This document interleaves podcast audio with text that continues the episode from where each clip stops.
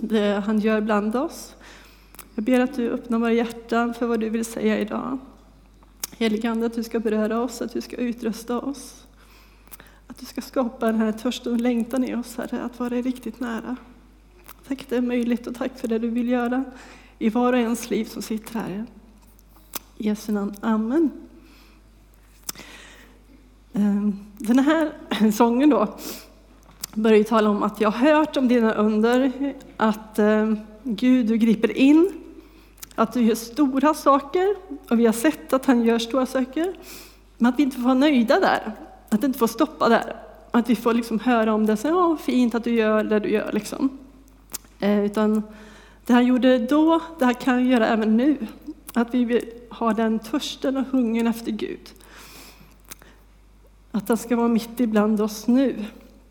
Att vi ska få känna att eh, Guds kraft är verksam, att det sker under, att, att vi får se bevisen varje dag. Att, eh, att Gud lever, att han är verklig, att han verkar mitt ibland oss.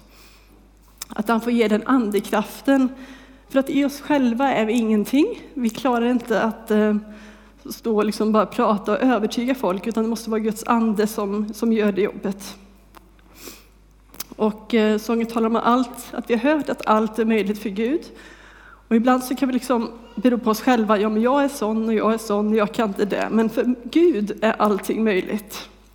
Han är ande och liv. Ehm, och den talar också om en ljumhet.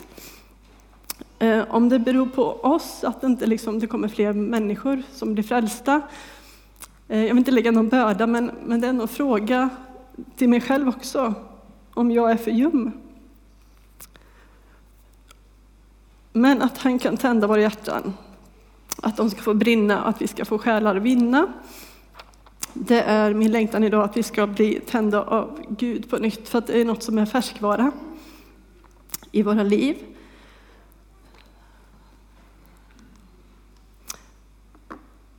Att vi får vara törstiga, att vi får ha en längtan efter Gud. Att han ska få fylla oss, att vi ska få vara en öppen kanal där han får fylla på. Och sen blir vi fyllda, men vi ska också ge ut. Det är inte bara till oss själva, utan vi blir fyllda för att ge till andra runt oss. Och det här är ju då eh, Guds tanke och hans vilja för oss, att eh, den heliga Ande ska få komma. Eh, Ingrid läste här från Apostlagärningarna när Anden föll som tungor av eld. Och det börjar ju med faktiskt att Jesus bad lärjungarna att vänta. Man kan tycka liksom att de har gått med Jesus i flera år och sett hans under och fått vara med om jättemånga saker, så att de kunde väl bara gå på rutin. Liksom. De, Jesus hade ju ändå dött och uppstått. De hade sett honom uppstånden igen och gått bland dem och gjort under.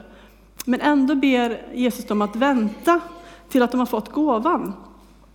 Inte att gå på rutin och liksom bara vara duktiga och berätta vad man har hört om, utan att själva vänta till att få gåvan, få den helige Ande. Det står i Apostlagärningarna 1 och eh, eh, 4. Eh, lämna inte Jerusalem, utan vänta på vad Fadern har utlovat.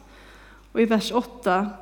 När den heliga Ande kommer över er ska ni få kraft och bli mina vittnen i Jerusalem och i hela Judeen och i Samarien och till ända till jordens yttersta gräns, där vi nu kanske sitter, som Ingrid sa. Det var tanken, att vi ska få gå i hans kraft. Det kan vara många gånger man känner att man inte har den där kraften ehm, och att man törstar, man törstar efter Gud. Och han säger ju det, att det är de som törstar som får anden. Det står i Johannes kapitel 7. Jag vill läsa där också.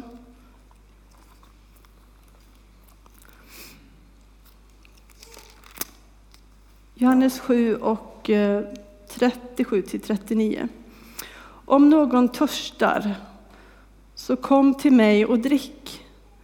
Den som tror på mig, ur hans innersta ni hörde, den som tror, vi måste tro på honom, vi måste lita på honom fullt ut. Den som tror på mig, ur hans innersta ska strömmar av levande vatten flyta fram. Detta sa han om anden som de skulle få som trodde på honom. Så det beror inte på oss själva. Det är ganska enkelt men ändå så svårt att vi måste göra oss beroende av Gud. Okej okay, Gud, här är jag. Jag vill tro på dig. Jag vill bli fylld av dig. Så frågan är, törstar vi? Törstar vi efter Gud? Jag kan se till mig själv, ibland så är det som att man inte kanske är så hungrig alltid, eller törstig. Vad kan det bero på då? Jag tänker att, att det här samhället, vi har mycket snabbmat, eh, fast food.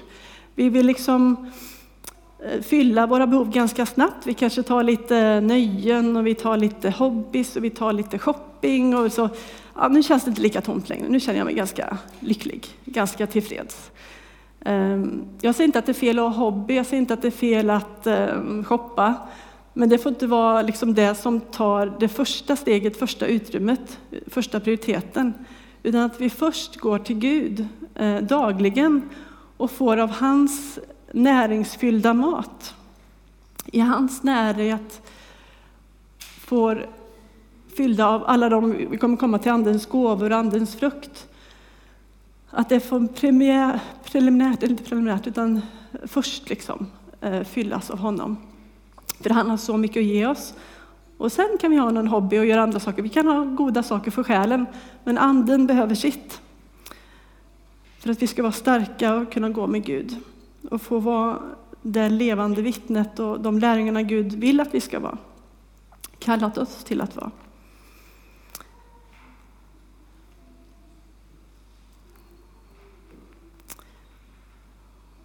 Nästa. Alltså, jag har inte visat den, okej. Okay. um, ehm, då är frågan, vad, vad, kan Anden ge oss? Jag kommer inte gå igenom allt detta, för detta ser ni, det är en, en veckas program. Men, men, men Gud har gjort det så att genom hans Ande kan han ge oss jättemånga gåvor. När vi törstar efter honom, när vi är lydiga inför honom, när vi är ödmjuka inför honom, när vi tar tid med honom. Han kan ge oss vishet, han kan ge oss kunskapsord och alla de här är till för att församlingen ska byggas upp och att vi ska få nå människor. För att vi blir välsignade för att vara en välsignelse. Så vi kan få kunskapsord som passar in i människors liv. Vi kan skilja mellan andar för att ändå i en ändetid vi är så kommer in annat som vi försöker påverka oss och lära oss saker som inte är Guds vilja. Och då måste vi kunna skilja på det. Profetiskt är det det Paulus säger att han tycker vi mest ska be om, att vi ska få det profetiska med hälsningar från Gud. Att tala i tungor. Ehm, det pratar man om andedopet, börjar han här prata om. Det är pingströrelsen som ofta pratar om andedop, men vi ser det i andra kyrkor också, tack och lov. Ehm, och tala i tungor är det tre olika sorter. Och det tänker jag att jag hörde mycket mer av när jag var barn här. Och jag vet inte om vi har blivit lite försiktiga, vi ska inte stöta oss med någon eller att vi är lite rädda så för att vad folk ska tycka och inte ska jag och så. Men, men det tänker jag att vi måste använda det mer, att be tungor. För det är det så som Gud bygger upp oss inuti.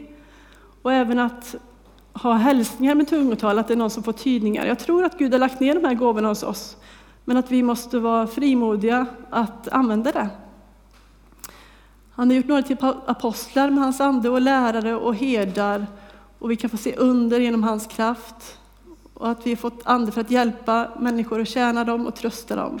Frikostighet och att leda gästfrihet. Det finns jättemycket vi kan få av, av anden när vi tar tid med honom. Man talar också om andes frukt. Ibland säger vi felaktigt frukter, som att det vore olika. Det är olika innehåll i en frukt, men det i grundtexten Andens frukt. Och det är också när vi får den tiden prioritet med Gud. Jag talar till mig själv, jag vill komma tillbaka så att jag prioriterar mer Gud i mitt liv.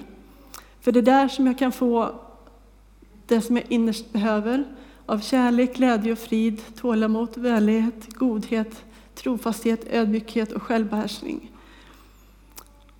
Och det, det är en, också en kamp i den här världen att man liksom det händer saker som vill ta ifrån oss glädjen, ta ifrån oss friden, ta ifrån oss glädjen. Så därför behöver vi också Guds ande för att ständigt fylla på. Och som sagt, det är en färskvara. Vi kan inte leva på minnen från förr, utan det är idag vi behöver det.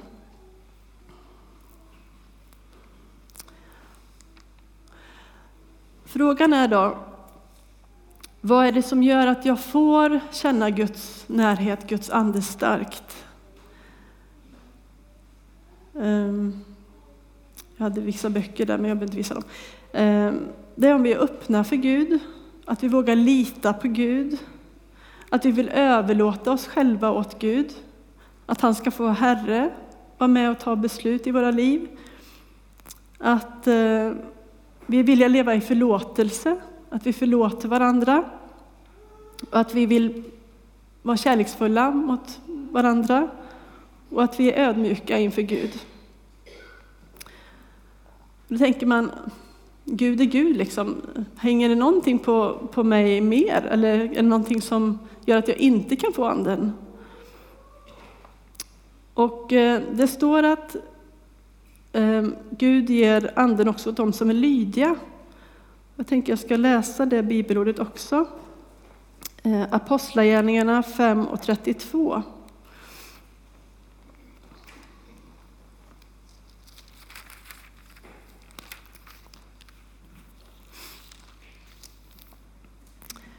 Där står det att eh, det handlar om den helige Ande som Gud har gett dem som lyder honom, står det i vers 32 där ja.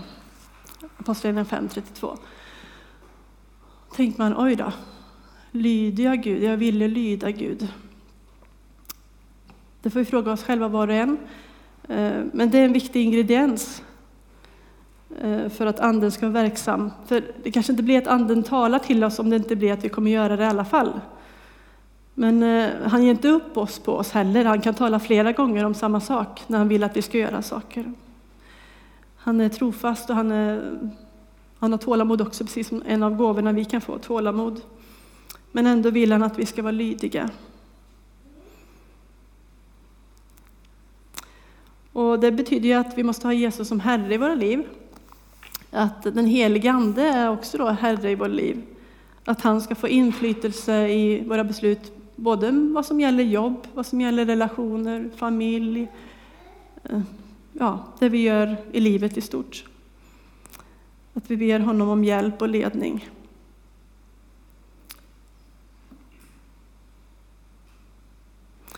Och då är det ju så att, då är det att vi går efter Guds vilja, inte nödvändigtvis vår egen vilja, att vi ska liksom ha Gud med på allting, utan det vi får Andens kraft när vi gör det Gud vill.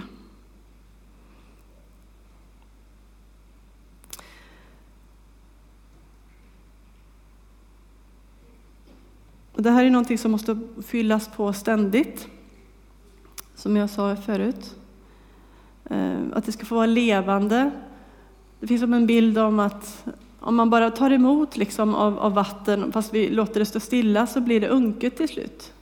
Det blir inte friskt. Det blir inte hälsosamt. Eh, tanken är som sagt att vi blir välsignade för att välsigna, att vi får gåvor för att, att bygga upp varandra och nå nya människor med Guds vilja och Guds budskap. Och här tänker jag att vi har eh, Jesus som vår förebild. Eh, Jesus Kristus.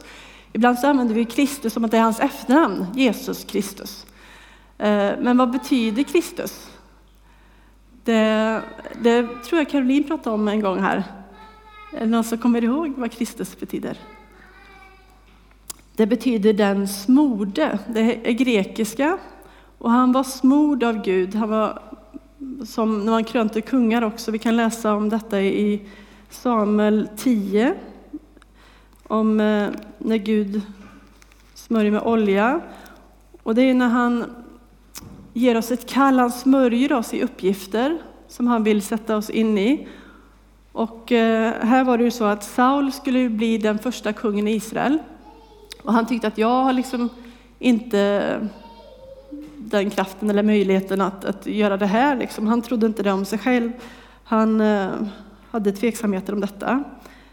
Men som sagt, med Gud är allting möjligt. Så att vi kan se i Första Samuelsbok 10, eh, vers 1, eh, att Samuel då, som var en av de domarna, som hade fått höra från Gud att Saul skulle komma och han skulle göra detta med honom.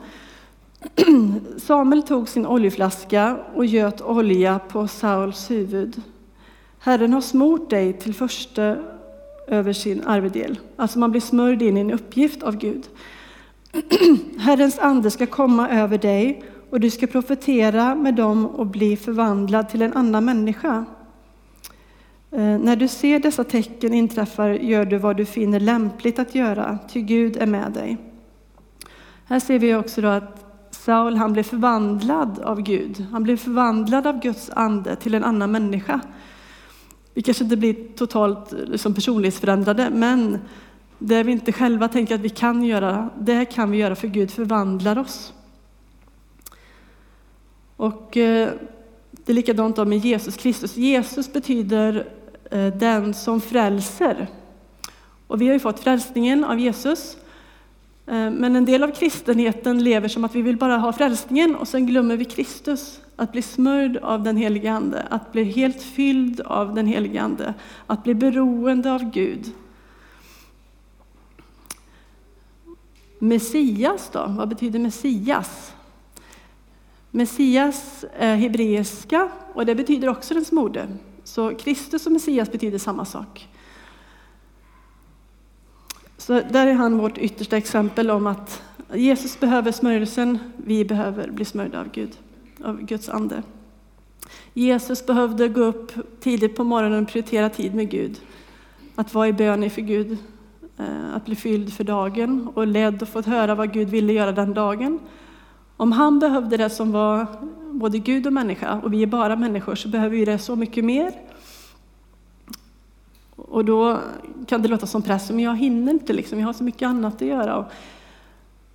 Men det är en hemlighet att ta tid med Gud, då får man också tid till det andra.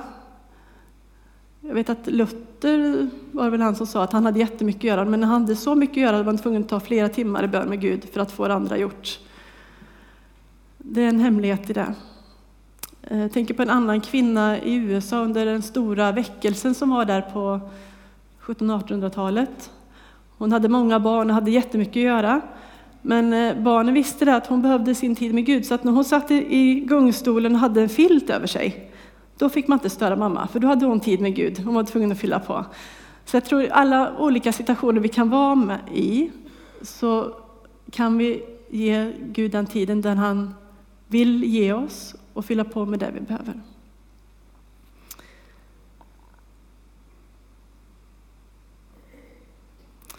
Jag tänker att det är fantastiskt att vi har möjligheten att eh, få ha Gud i våra liv, att ha honom så nära inpå.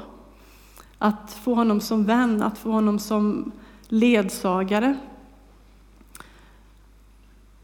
Det är ju liksom det dyrbaraste man kan ha.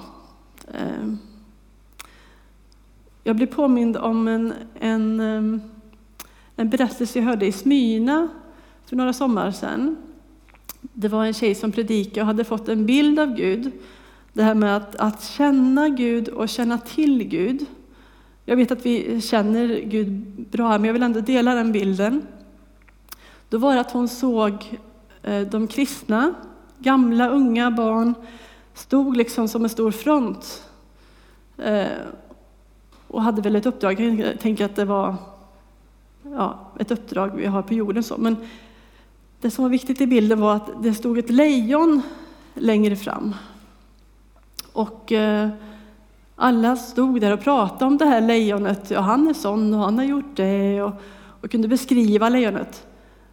Men det var ingen riktigt som kände honom så där nära.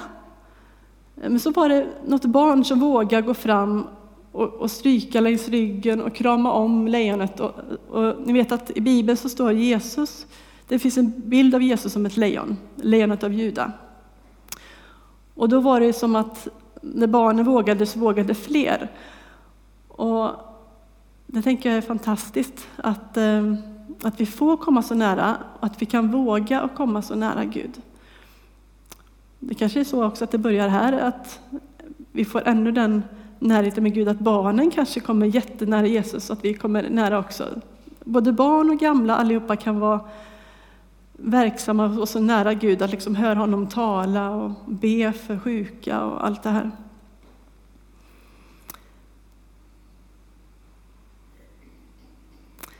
Det som är omöjligt för människorna, det är möjligt för Gud, vill jag också ta med. Och där har vi just de orden i Lukas 18 och 27. Men det finns också exempel av det i Fesebrevet. Efesierbrevet 3 och eh, 20. Det är många bibelord, men jag tänker att det är Guds ord som är det som ger oss liv. 3 och 20. Att vi ska lära känna Kristi kärlek som går långt utöver vad någon kan förstå. Så ska ni bli helt uppfyllda av all Guds fullhet.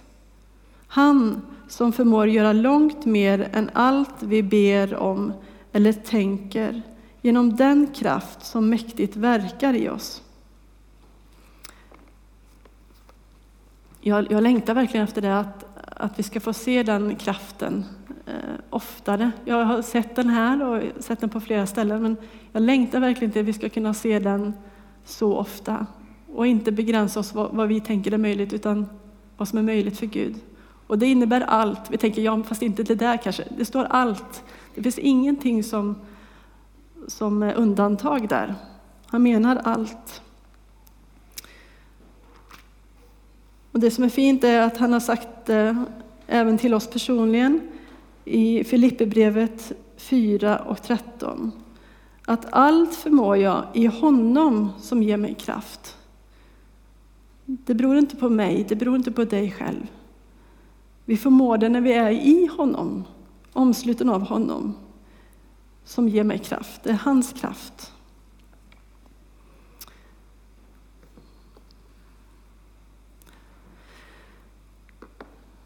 Till slut vill jag dela några minnen med exempel där, där Gud har gjort sånt som är omöjligt för oss själva.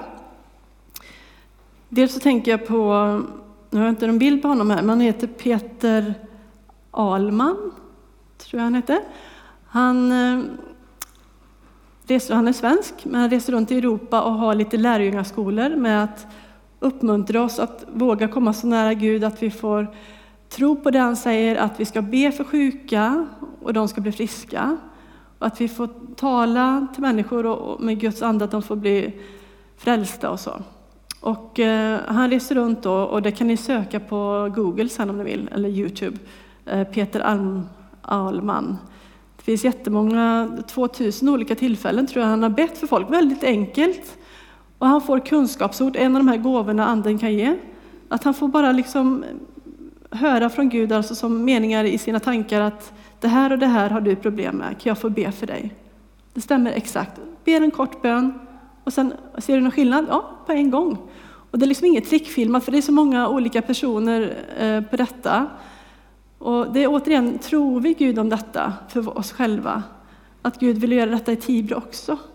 Vill vi lita på Gud? Vi vill fyllas av Guds gåvor så vi kan få vara med om detta.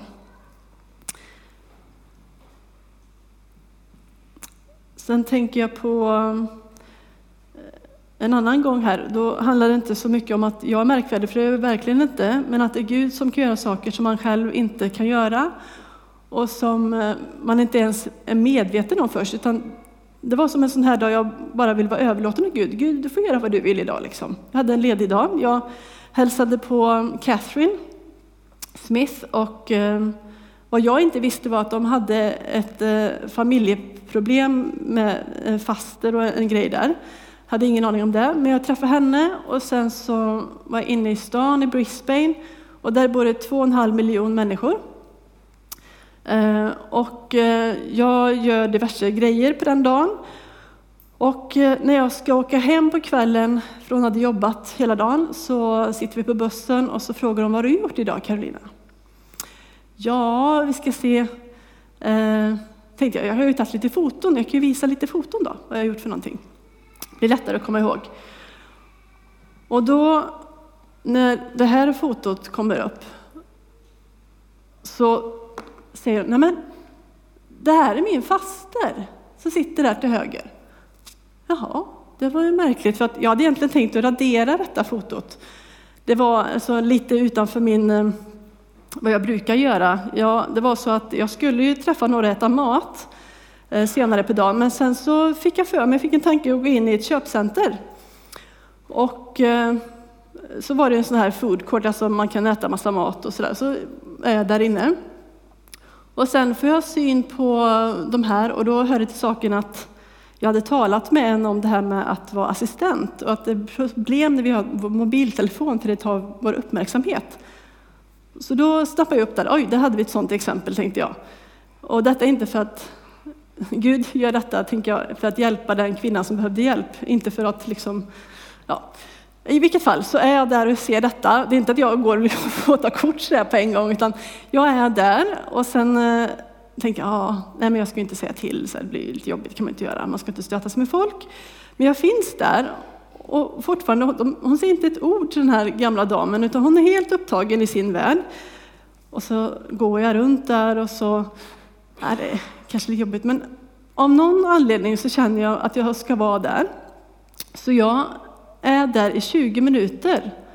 Och jag går runt lite, går upp för någon trappa så man kan se liksom ner till det här stället, så går jag ner och sen så när jag tar detta kortet som är då efter 20 minuter så står jag och låtsas kolla på en eh, informationsskärm om hur hela det här köpcentrat ser ut. Och så har jag telefonen så tänkte jag, jaha, vad mer det? Och sen så zoomar jag in lite så här utan att liksom stå så här och titta och så tar jag ett kort.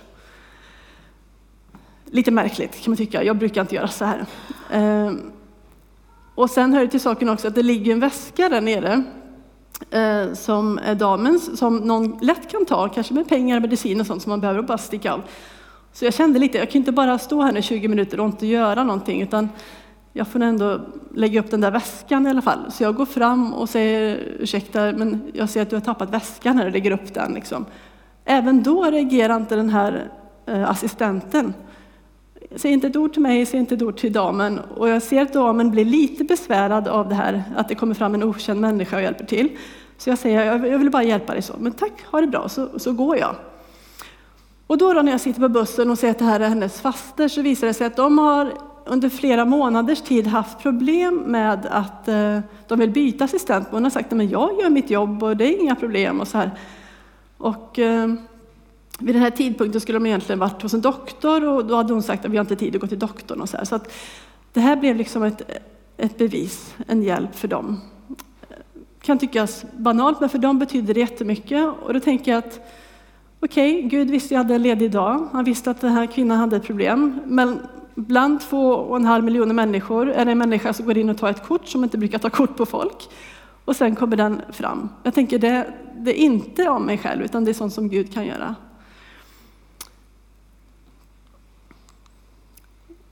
Jag hörde ett annat exempel ehm, där eh, Edward John, han bor i Norge, han är evangelist.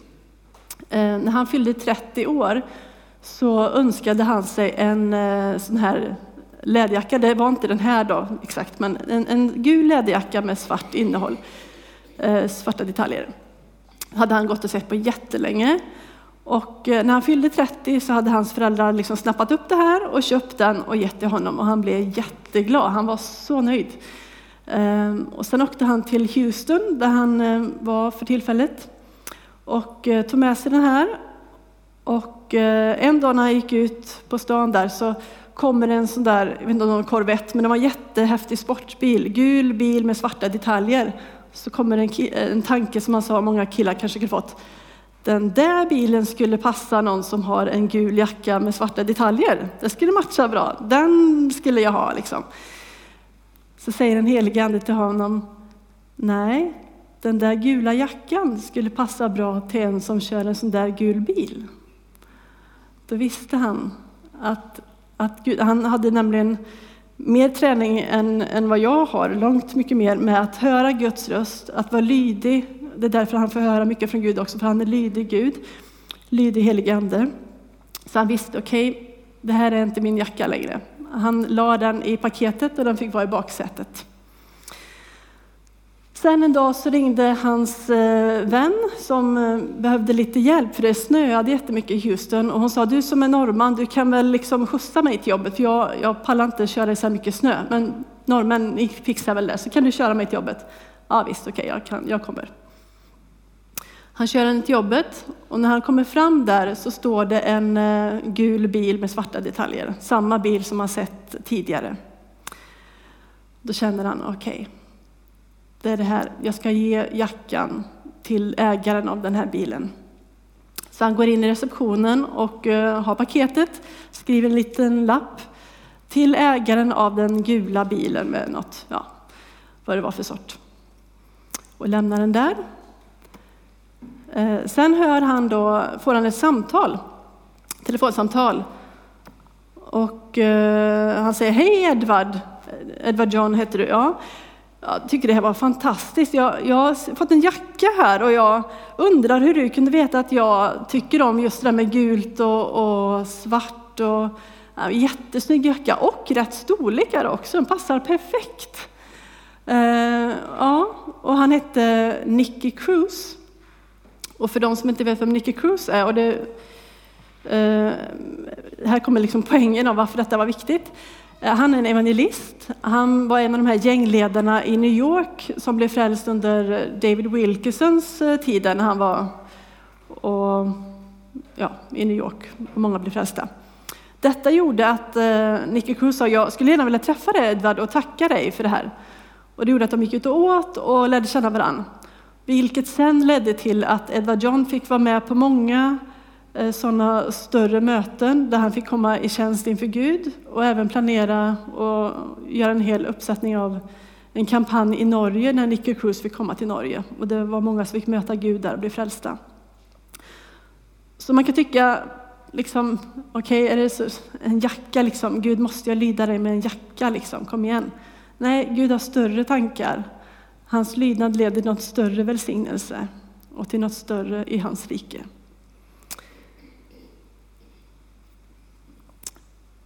Jag tror ni också har många exempel och det är bra att dela med varandra, vittna och berätta om vad Gud gör för att tro föder tro.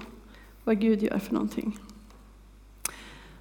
Så det viktigaste vi ska ta med oss idag det är att vi ska låta Guds ande prägla oss och att vi ska använda det vi får av helig ande dagligen. Att vi får törstiga efter honom.